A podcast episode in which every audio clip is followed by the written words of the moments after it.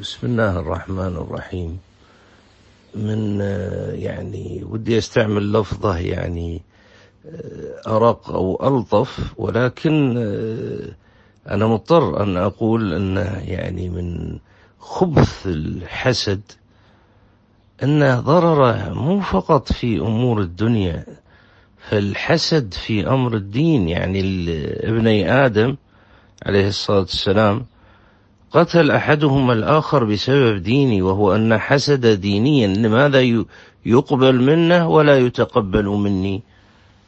فقال الله عز وجل إنما يتقبل الله من المتقين.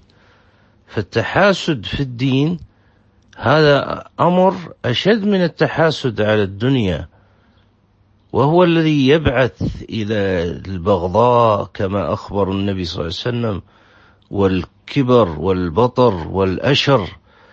وغيرها من الأمراض الدنيئة التي تدب فليس الحسد فقط هو في أمور الدنيا فحتى في أمور الدين. وذلك قال الله عز وجل قالوا هؤلاء من الله عليهم من بيننا؟ قال الله عز وجل أليس الله بأعلم بالشاكرين؟ فوصفهم بالشكر له سبحانه وتعالى لأن من شكر نعمته التسليم له سبحانه فالشاكر لله مسلم له حنيف. ولذلك وصف الله جل وعلا إبراهيم عليه الصلاة والسلام بأنه شاكرا لأنعمه. فمن شكر نعمة الله تبارك وتعالى التسليم للحق فالذي يسلم للحق يكون أقوى في العلم وأهدى إلى حسن السبيل.